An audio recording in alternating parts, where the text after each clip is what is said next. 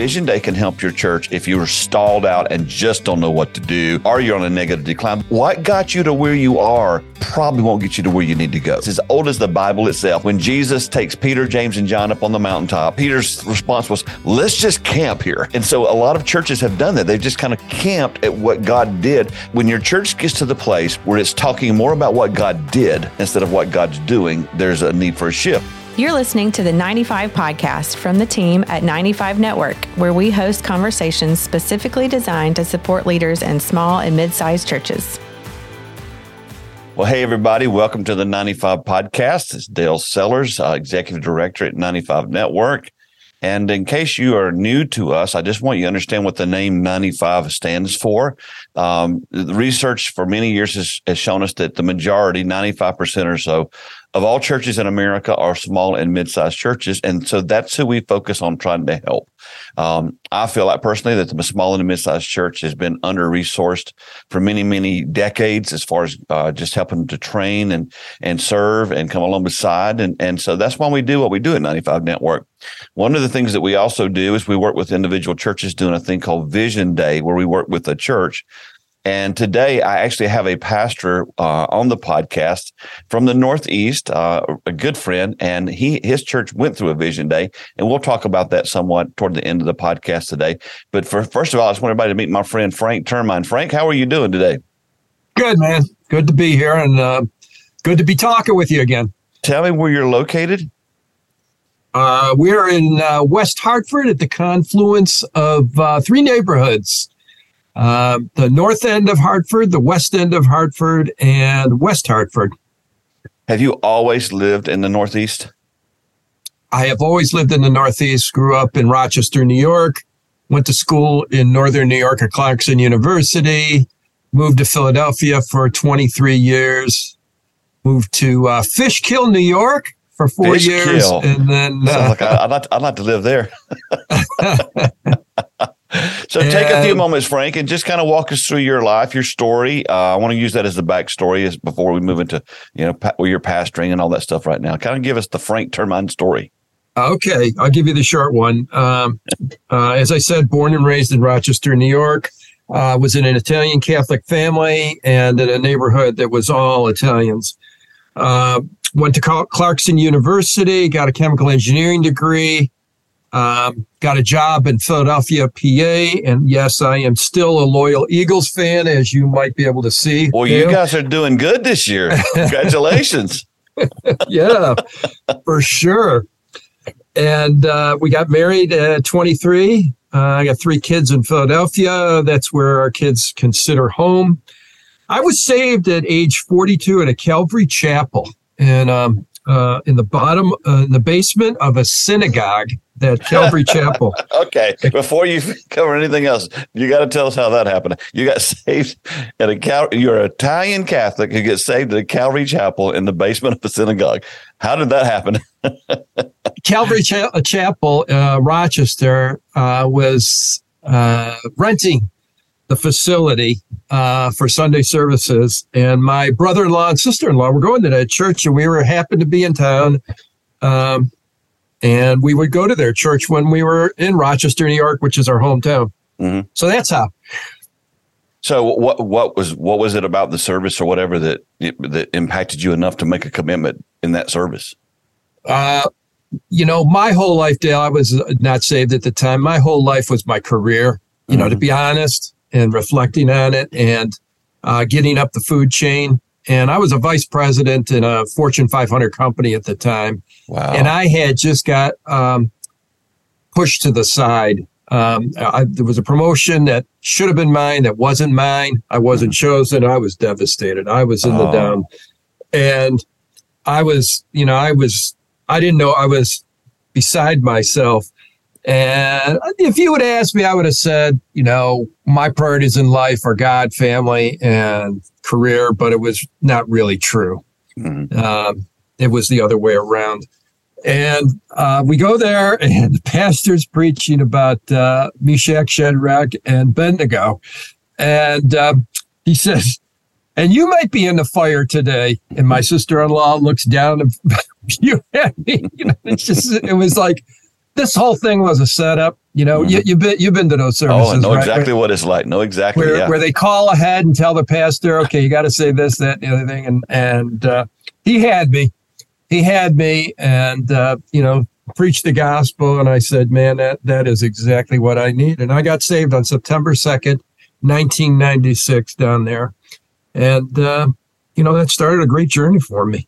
Oh, that is such a great story. I could I couldn't just go, I couldn't just skirt over that one. It's like okay, because uh, that's that's good. So you so you get saved. What what happens after that? Well, it's kind of interesting. Um, uh, I I go back to work and I get a great position uh, back at work, but we get bought by a bigger company, and they don't need two vice presidents of marketing. So I I know I'm toast. But at the time, they did let me go and I got three years worth of severance. That's and nice. I felt like God. Yep. and I felt like God was calling me into something different. Um, I I started working for a friend in a small company, and it it was a long shot, but it didn't pan out, and I knew it. And you know, God started saying, "You need to be do, doing this full time," uh, because I started teaching in a small group and I did. And, you know, as I started looking around and talking to people, they said, well, if you're going to be a pastor, you, you're going to need a, to get an MDiv, not just a, an MS, which happens to be a three year, a three year degree. And the Lord provided three years wow, of pay so, cool. so, that I could leave with uh, three kids heading to college. And I was able to do that. So that was neat. I went to Biblical Theological Seminary in Philadelphia. Um, uh, then spent four years as a past, associate pastor at Fishkill Baptist Church, which is a far bedroom community, far bedroom community uh, in, in, all all the people who work in New York City. It's up the Hudson River. Uh-huh. And then uh, got called here 15 years ago to Calvary Church in West Hartford, and uh, I'm 68 years old now, and in the middle of a pastoral transition where um, the young man uh, that I'm training will become lead pastor, and I'll become associate pastor for some period of time. I can't wait to, to talk about that in a few minutes because that, that is one of my big uh, question marks is why we don't do, we being the church in America, don't do a better job with pastoral transition. So I'll, I'll, definitely want to circle back around to that in a few minutes. Tell me what it's like doing ministry in the Northeast. Um, you know, this podcast goes all over the country. I'm in South Carolina. I've always been here, but I've, I've done many things. I've been up to your place and many other places in the Northeast, and it just seems to be a very uh, difficult place to do ministry. What's it like for you? Uh, it is what it is. Um, you know, I'm, I'm, I've, I watched the movie. I used to complain like everybody else up here about how hard the ground was. And then I, the movie Paul came out. I don't mm-hmm. know if mm-hmm. you remember that movie about Paul uh, the life of Paul, uh-huh. and uh-huh. it was it was him in Rome, and they were lighting up and lighting up uh, Christians and candles, and I I committed to myself, I'm not going to complain anymore. well, you I have the, no I have no reason to complain. That's the first pastor that I've talked to the Northeast who has that perspective from that reason, but it's a good one. okay, so you've been how long you been at that particular church? It'd Calvary? be 15. It's uh, just I just had my 15 year anniversary. Is this been the only church you've been the lead pastor at? It is. Yep. Yeah, yep. Cool. And so, I, I, what, what, what was it like when you got there? Um, did you, you walk into a good situation, a tough situation? What's it been like being the pastor over the 15 years? Well, uh, you know, this this is what happened. I came here. Well, the church had a split in 20 in 2005. At, at one time in its heyday, they used to get. Uh, they were located in Hartford, mm-hmm. and they used to get 250 kids uh, on a um, to come to their Sunday uh, uh, Sunday school. They had the bu- old bus ministry, uh-huh. and it was the the largest church in the area, 450 people, which is large for around for yeah. around here then. And uh, you know they they they weren't very outward focused, and you know it just went downhill after many years. They actually went through a church split in 2005. After you know they where they had moved to West Hartford, and they had an interim pastor. And in that period of time, they joined Converge, which is the old Baptist General Conference. Uh, I came at the end of 2007, and they were ready to go. They, they had been kind of, you know, sitting, sitting, you know, kind of licking their wounds, and they were ready to go. And they had, we were getting 48 uh, people a week. It was the average in 2007. Mm-hmm. Um, you've been to our church. you can see 350 people, Yeah, and yeah. you know, preaching preaching to 20 or 30 people in In that big size church, and of course, they all sat all over the church. Yeah. Um, you know, because those were their seats. It was it was it was tough duty in the beginning, and the church was older, very few kids, predominantly white. And we we are at the confluence of very diverse neighborhoods. The north end of Hartford is a predominantly black um, and very poor area, uh, one of the poorest areas in the richest state in the country. Um, we are in West Hartford, just on the edge. We're, we're right on the border. And middle class and upper class, a lot of old money, a lot of old houses. And then the other street going the other way, uh, the governor's mansion is at. And it's an eclectic neighborhood, all kinds of different things. So I just prayed, you know, Lord, I pray that, you know, we have a church that anyone from any of these neighborhoods would, would come and feel comfortable. and it was so funny. One of the first Sundays I was preaching here, I looked out from my office and we used to have uh, a, a carload of older women that used to come. They were, you know, 70s and 80 years old. And there were four, four of them, and three of them had walkers. And they used to get here real early every Sunday morning, stand right at where the door at the entrance in the lobby was, and their walkers were lined up. and we used to have uh, a woman here used to play the organ, and she'd be playing the organ, and we, they'd have the all these. Uh, we'd have those old women, you know, sitting up front, the sweetest little old ladies you ever met in your life, great people. I just looked up to God and I go, if we're going to get young, this is going to be a work of the Holy Spirit. I was, you know, I'm 50, I was 53 at the time. So yeah, and no- it's your first church. Yes, first first chime leading. But you know what? Uh, God did a wonderful work. I remember the first Easter we had uh, a couple come and visit. They brought a baby, and we had a we had the women we had a nursery sign up that people were scheduled to go. We had no kids in the nursery, Uh-huh. but on Easter Sunday, a, a family showed up. They're all running around. We got a baby, a baby, a baby. and the baby, it's like you I- almost just- attack them. and they just loved on the baby, and and the family started coming, and they, That's they so kept coming. Hey, let me ask you this question: do, do you know, or what was the what was the split about? Do you do you know the details of why the, the church split? Yeah, uh, it was. It's a. Um, I don't want to name the the seminary, but uh, this seminary has a uh, uh, uh, not a good reputation for pa- making pastors that blow up churches. Okay, And uh, uh, this guy was very hardcore complementarian, uh, very hardcore uh, elder rule, and that's just. I mean, it was just. It, it just rankled everybody, and um, just you know, he had his. He built this team, and the people were here and serving, and for years, and uh, you know, he just didn't treat them well. So was it and and was that Uh, when the church was at its height, or was it was it at its height before he came? No, he he grew the church from about 220 down to 140. Yeah, yeah, yeah. And then uh, the church split, and it was he took 70 with him down to the uh, down the corner, and uh, 70 stayed here. By the time I got here, uh, it was down to 48 people a week. What was it like for you being a pastor? It's your first church you're pastoring. Now you've been on staff at another church, so you, you knew church politics. But what was it like coming into a situation where you, you really you got to heal people before you can go forward? How was that for you? Well, you know, I- I'll, I'll be honest. I'm not a mercy guy. That's my wife is. You know, she's got enough mercy for the both of us. That's just you know not my my gift. And but God had brought a mercy guy to be the interim pastor, Okay. And he helped them uh, get through that. And by the time I got here, I'm a get up and go kind of guy, and they were ready. They were ready to get up and go. Okay. I mean, the first year was still hearing a lot of stories and, you know, me trying to be as merciful as possible and say, you know, okay, well, that's past. Uh, God's going to do a new work and we got to be prepared for God's new work. And, and the people really responded well and they did. And they were very faithful. Um, you know, and it's, it was hurtful, but, you know, Yeah. after about a year, you know, as new people started coming, you know, uh, the, the old faded away and the new came. Okay. And what year was that uh, as far as that transition begins to happen for you?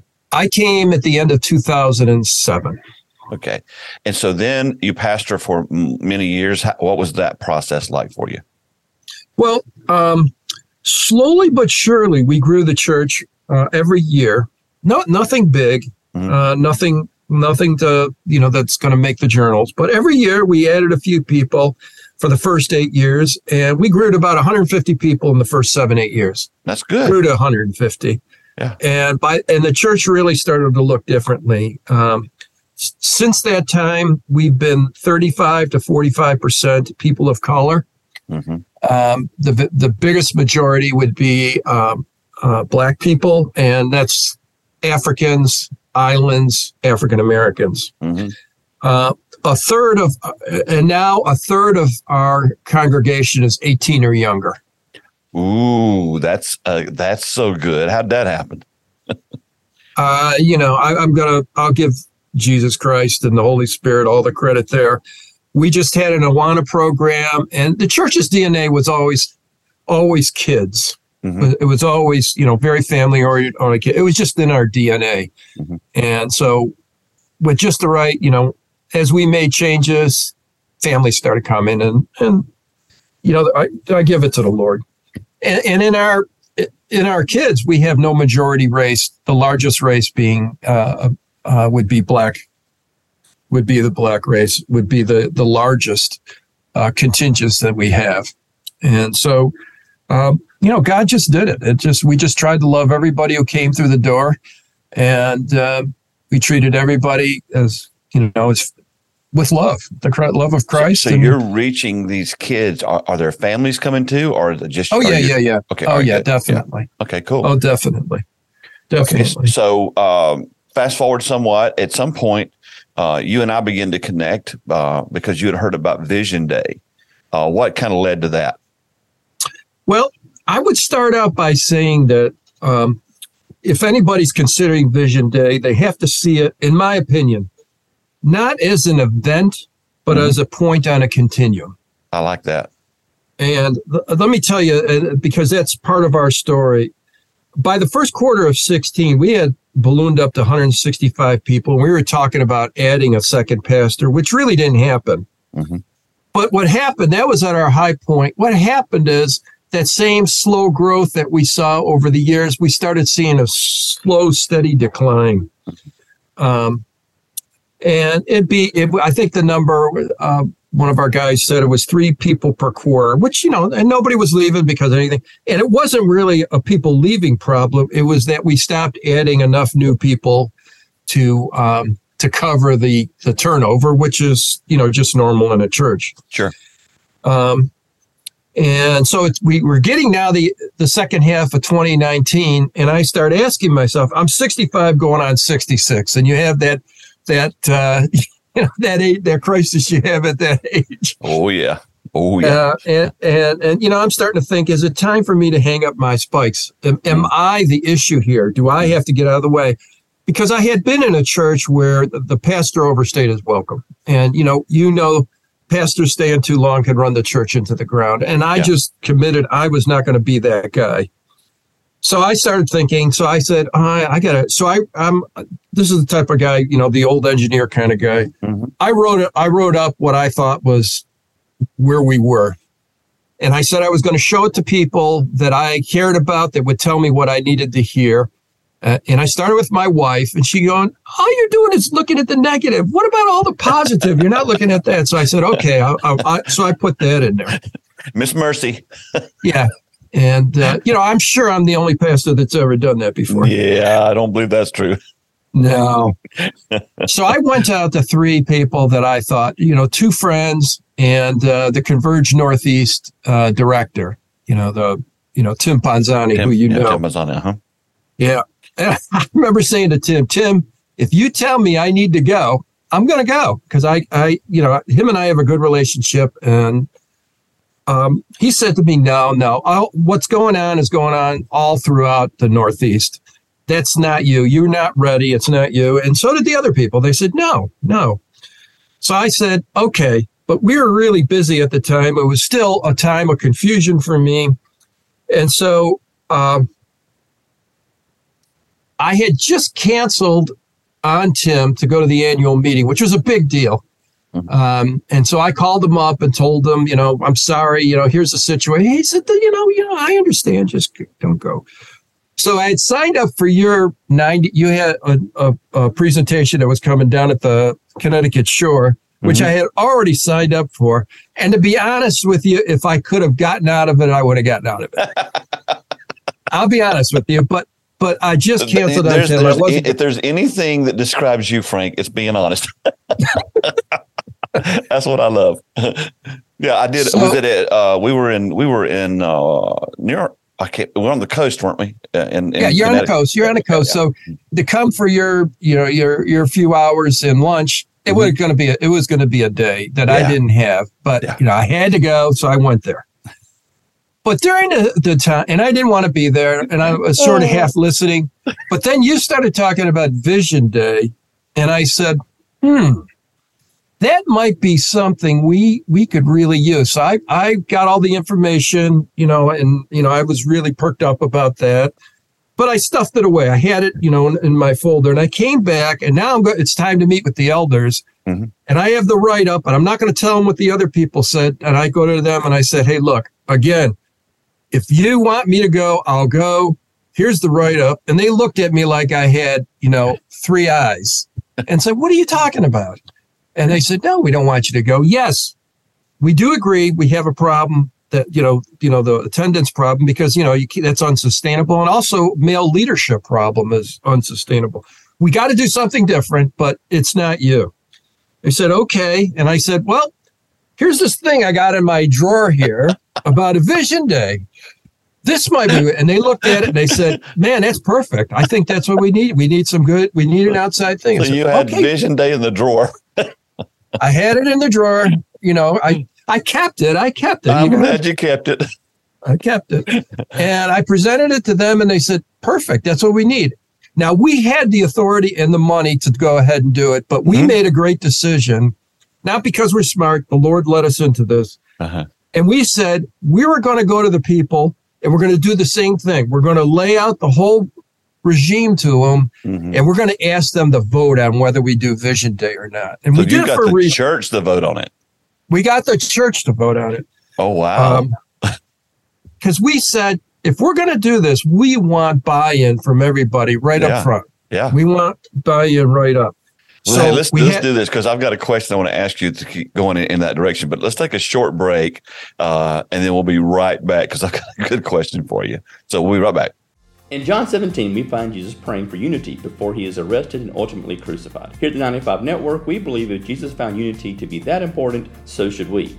High King Paul is Unity and Diversity Director, and he would love to equip and help your church become more unified with all people. To get in touch with Hiking, you can email him at hiking at 95network.org or go to our website at 95network.org back here with Frank Termine of Calvary Church uh, in Connecticut, and man, we were having a great time talking through uh, the process they went through to get Vision Day. And and and, and as I as I discovered, Frank had Vision Day over in the drawer.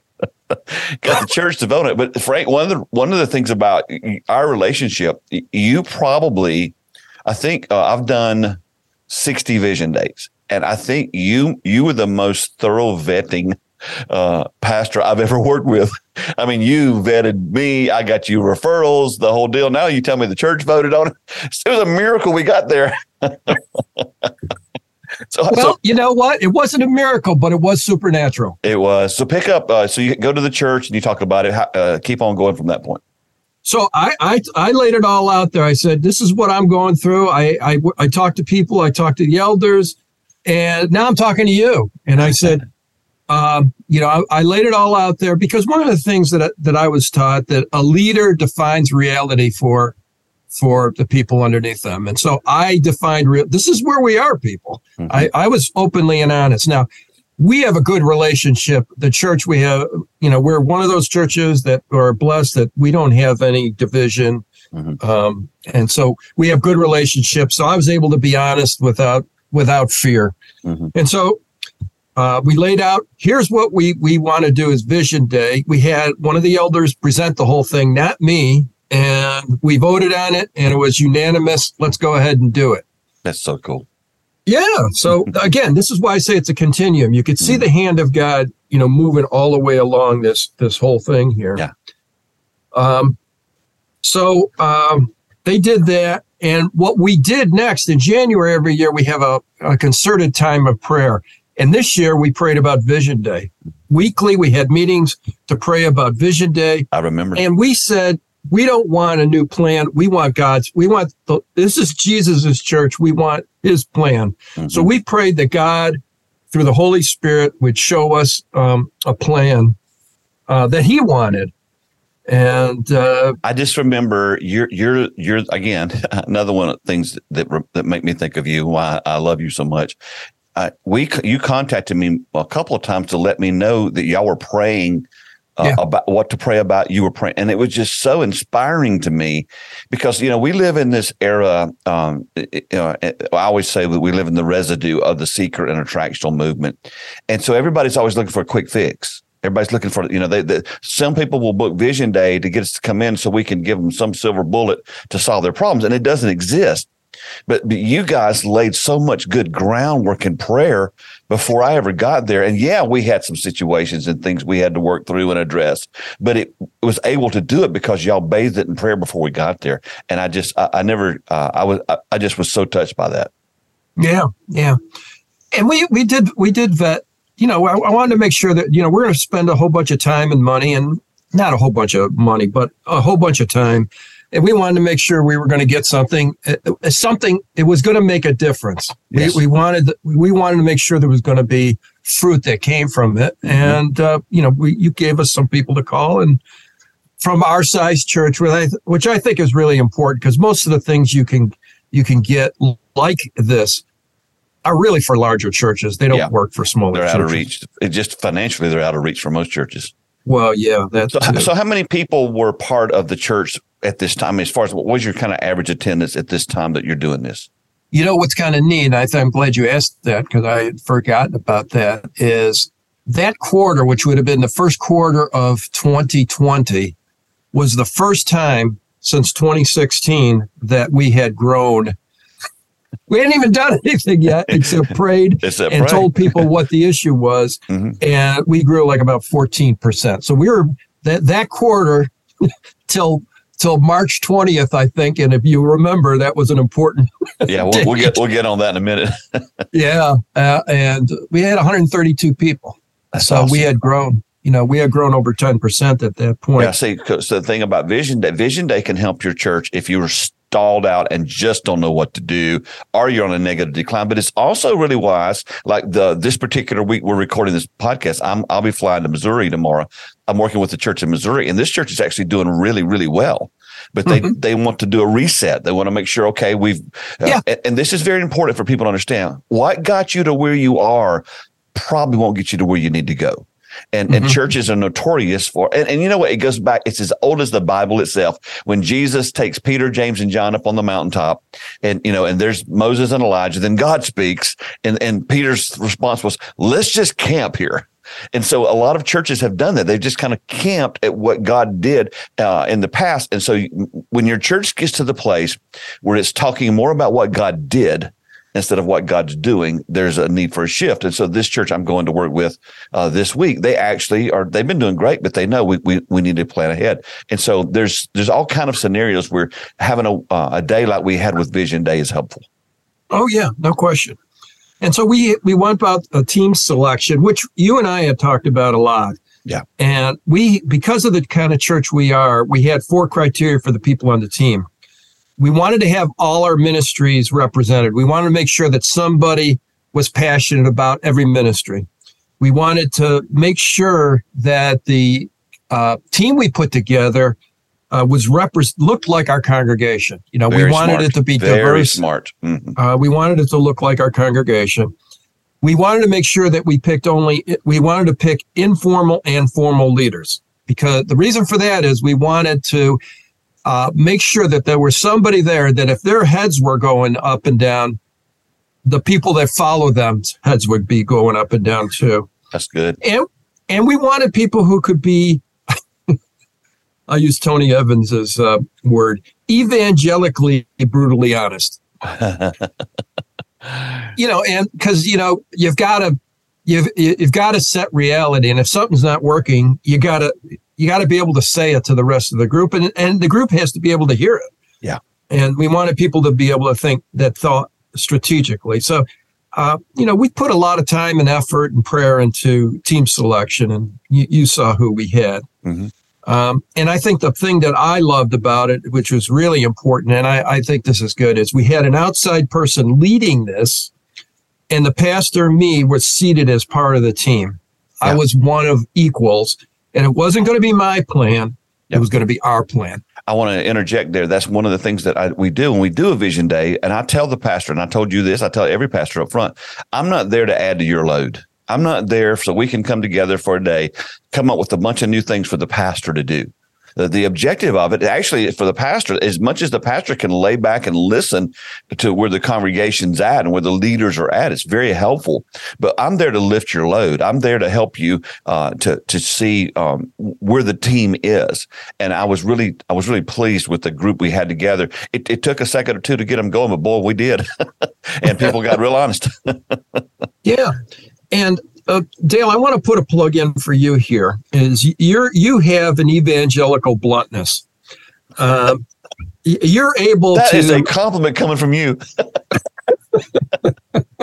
and I, I, I said that to uh, Pastor Tom, which you, yeah. you came back, mm-hmm. and I told him uh, Dale is going to say what needs to get said, and he won't be afraid to say it. Yeah. Um, and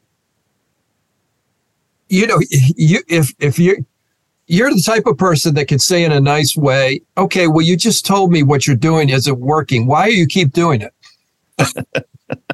uh, there, there, you know, I could say that and it's going to be hurtful, but because you're an outsider and we're all there, uh, people just will react differently. And I'm mm-hmm. sure you've had some probably people who didn't react so good to it, but I think for us, that was really important and really good.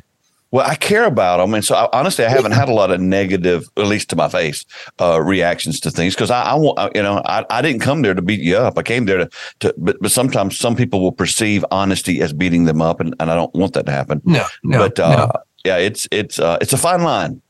yeah, and you have outside eyes with a lot of diverse experience in our size church. Uh, you know, like you said, you're dark. Your your lobby's dark and uninviting.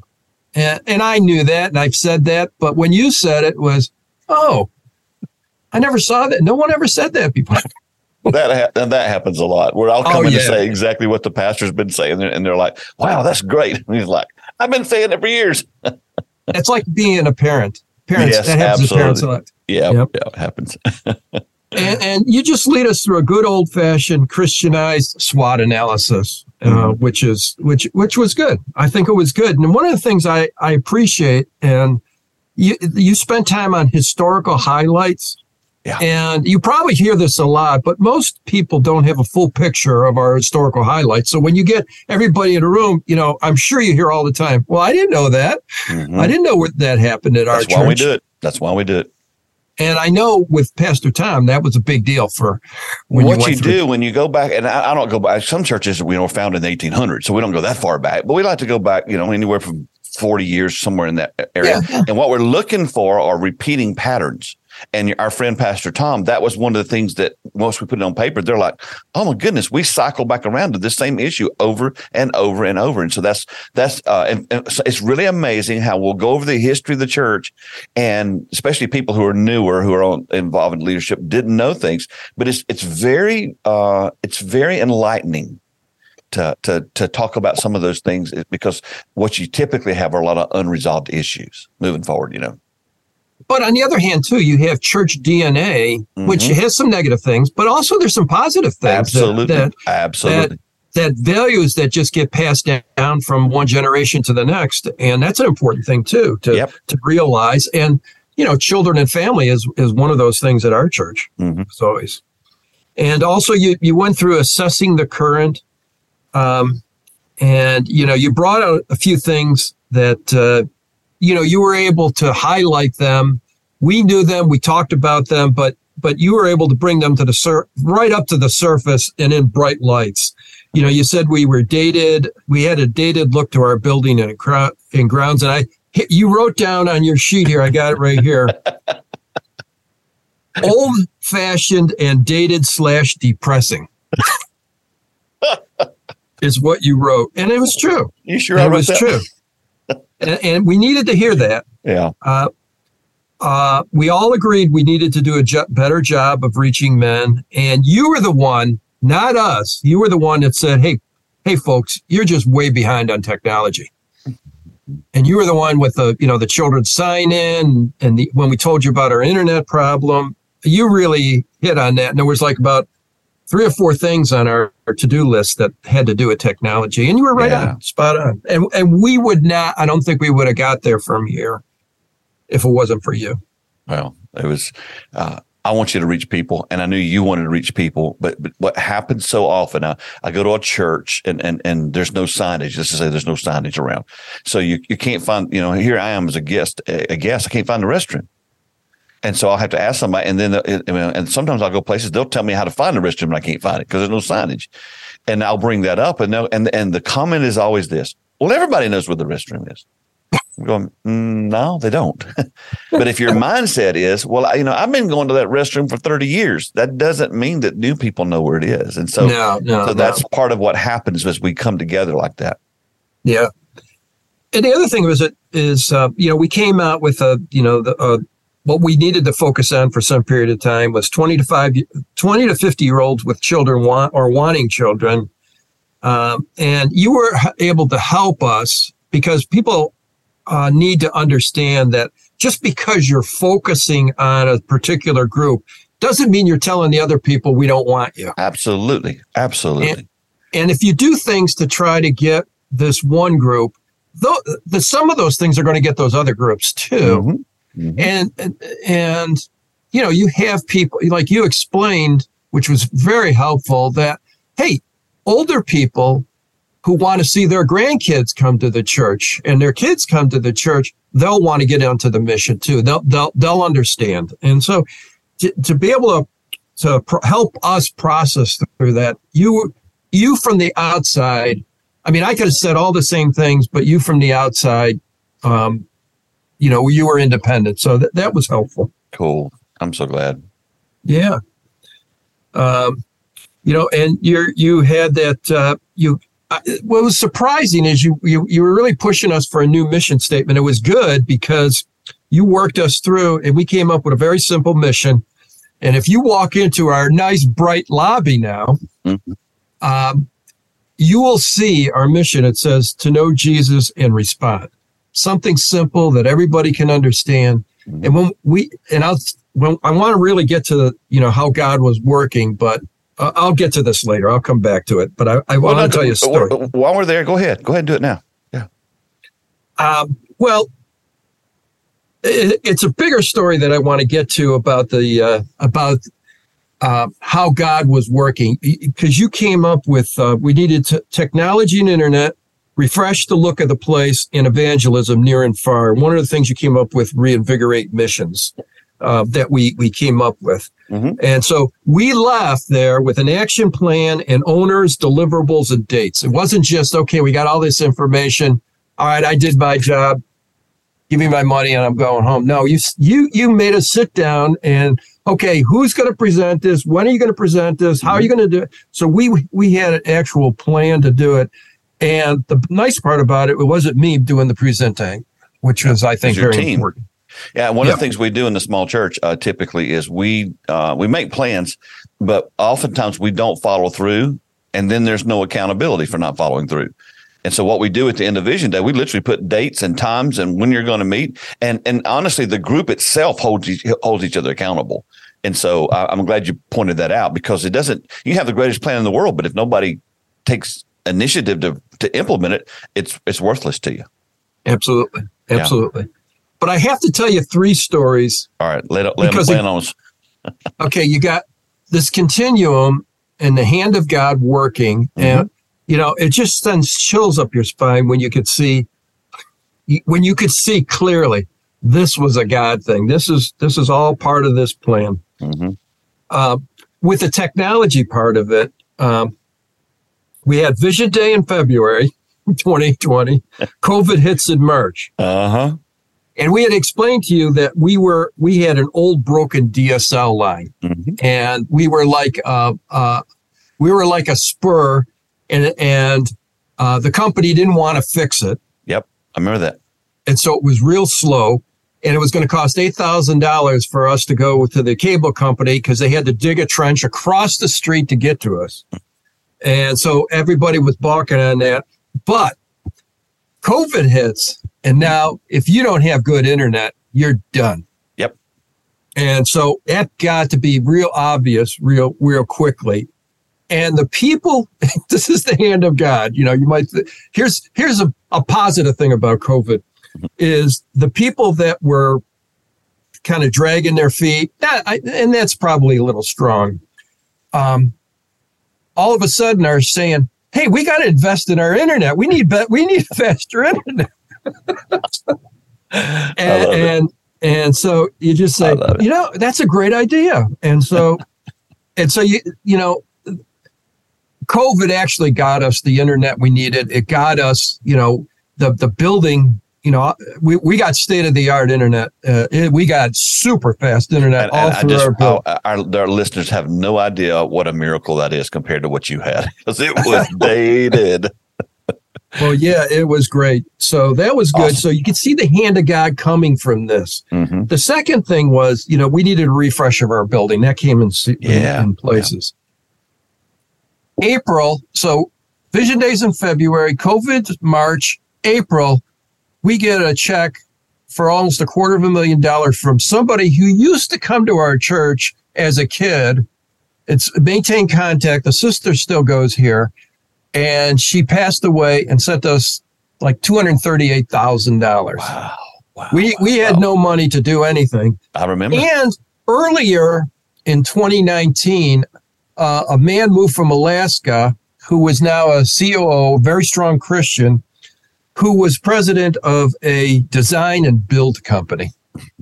So he, we have breakfast one day and he says to me, he goes, you know, you, if we just did this at your church, uh, you know, our church would look so much better. And I go, yeah, but we don't have the money to do it. And he goes, well, when you're ready, let us go because our, how about if we design a plan for you and we won't charge you and uh, we'll do the work, but you got to pay for that. And I said, well, great. Now we just need the money. And you know, God God brought the money. That's so. And cool. they did forty or fifty thousand dollars of design work. Wow. And he walked everybody through everything because, um, you know, he was able to say, you know, you know, people have questions. You know, the we had we had nice looking wood, but it was old and was dark, and you mm-hmm. saw. Yeah. I think you saw the old time. And he said, no, if you put a fresh coat of paint on here and do this and that and uh, the other thing, we'll, we'll, we'll be able to recover all of, you know, the, the nice structure and, and the cross will pop. So he did a great job selling it and we, we had the money and it looks completely different. And I remember one, his woman who was not a Christian comes in, her, his design person said, you know, when I come into a building, I want to know what this building's about. Oh, that's cool. Uh, and I walk into your lobby and I, he, she said, you know, what do you do here? What is it? You know, I, I understand, you know, it's a church. I could see the steeple and everything, but what are you about? You know, you need really need something. To, to, and so she helps us. She's not even saved. She helps us. And now we've got a big old cross on a hill with, it's very simple. And it says mm-hmm. to know Jesus and respond. Mm-hmm. She goes, Oh, okay. Now I know what you do here. Wow. That's so cool. Yeah, That's and so, so God, cool, man. God brought again. I want. I, I, think it's important for your listeners to see that this is a continuum. This is the hand of God moving. Yes. yes. All through this, and the last thing, which I which didn't fit for me, but I said, no, I'll keep quiet. We needed to do a better job evangelizing and drawing people in. But one of the things on the you know on your target list there was to reinvigorate missions, which I didn't see how that would. I mean, I could, mm-hmm. you know, mm-hmm. if you got a heart for the lost, you have a heart for the lost with a nearer fur. But uh, again, in twenty in, in in 2020, we had to cut the missions budget to eight percent of giving. You know, that's yeah. not what we wanted to do, uh, just because you know giving was so bad. But in 20, in, at the end of 2020 into 21, we had a lot of missions turnover. We we we lost a missionary to death.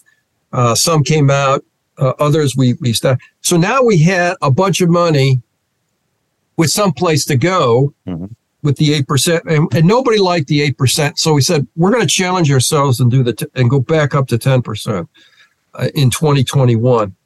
And so we said, well, let's not just run and go out and find a minute. Let's let's pray on this and see what God does. So Pastor Russell and I goes go to a Converge Northeast conference, and he sees a woman there. It- no, she sits right next to us at our table, and he says, "Oh, it's great to see you." And everything. What are you doing now? And she says, "Oh, I work for Converge, and I help churches pick strategic partners uh, to go to unreached people groups." Oh, that's so good. And so you know, uh, she says, "Oh yeah, I lead I lead the church through a process, and we get them to focus on uh, uh, you know an unreached people group that uh, Converge Missionary is at, and they kind of focus on that. It becomes a whole focal point of the whole church. And you know, we're in the car after. I go, I go, that was not a chance occurrence. Yeah. Yeah. I feel like I'm going to be disobeying God if we don't invite Candace to come in and do it. He said, "Yeah, me too." So that that started a whole process. Again, we had to get a team and everything, and we're going to Senegal. That's going to be one of our prod. We're sending three people to Senegal, which we have never we've never had a, a missions team go out. This is good. You know, to Africa, and uh, and we got the money to do it, and which which is kind of neat. Now you, you wonder how does this all fit in? One of the outreaches for Senegal is a university outreach, Mm. and we have some young people on this missions committee that's doing this thing, and they they're looking at each other and going, "Wait a minute, we have the University of Hartford right over there." We got St. Joe's University right over there. We got UConn Law, you know, a little bit farther away. And we're going to go all the way to Senegal to do university. Why aren't we Mhm. doing it here? There you go. There you go. And so there's something brewing about it. The- the- God hasn't completely percolated that, but people are just saying, ah, you know, this doesn't make sense. So, and that's a good dissonance. That's a really good dissonance. So, I guess that's our story of Vision Day. You know, those are the big things. There's other things too, but Oh, that- we're I'm still so working proud the of you guys. Y'all done so much. Before I run out of time on the podcast, though, I do want to talk a few minutes about. You said you're in the midst of a trend, a succession plan. Kind of, what are you, what are you doing? Uh, how's it working? What's do you have? Do you have target dates for when you're going to step away and the new guy take over, or what's what's your plan right there? Well, again, I got to tell you, this is another God thing. Uh, I told you in 2016 we were trying to get a, a second pastor, Mhm. and we we we we challenged people to give enough money so we could, you know, be able to uh, put a second pastor on. Um, and we felt like about, I think was, we had a matching grant that would get us there. All we had to do was, and we had like commitments for for virtually all of it. We just needed, we set a goal and we were like $8,000 short. We fell Uh-huh. short of our goal. So we didn't do it. And so we asked ourselves, what happened? Did we not do a good job or was it not the right timing? And we were beating ourselves up and we said, well, let's just go on. And it was the wrong time and the wrong guy. Um, so go. we have a guy that goes to our church, Pastor Russell now, who is uh, uh, heading an agency uh, uh, that the whole, you know, it's it's uh, it's called the Urban Alliance, um, and he binds together like 95 different churches and organizations doing temporal work, and so we're working as the church, Mhm. um, earning the right to give. So anyway, he he comes to me, and it, you know we've been good friends. I mentored him for years, and he comes to me and he says, "You know what? I've been going through a rough time, but God, I think, is calling me to become a pastor."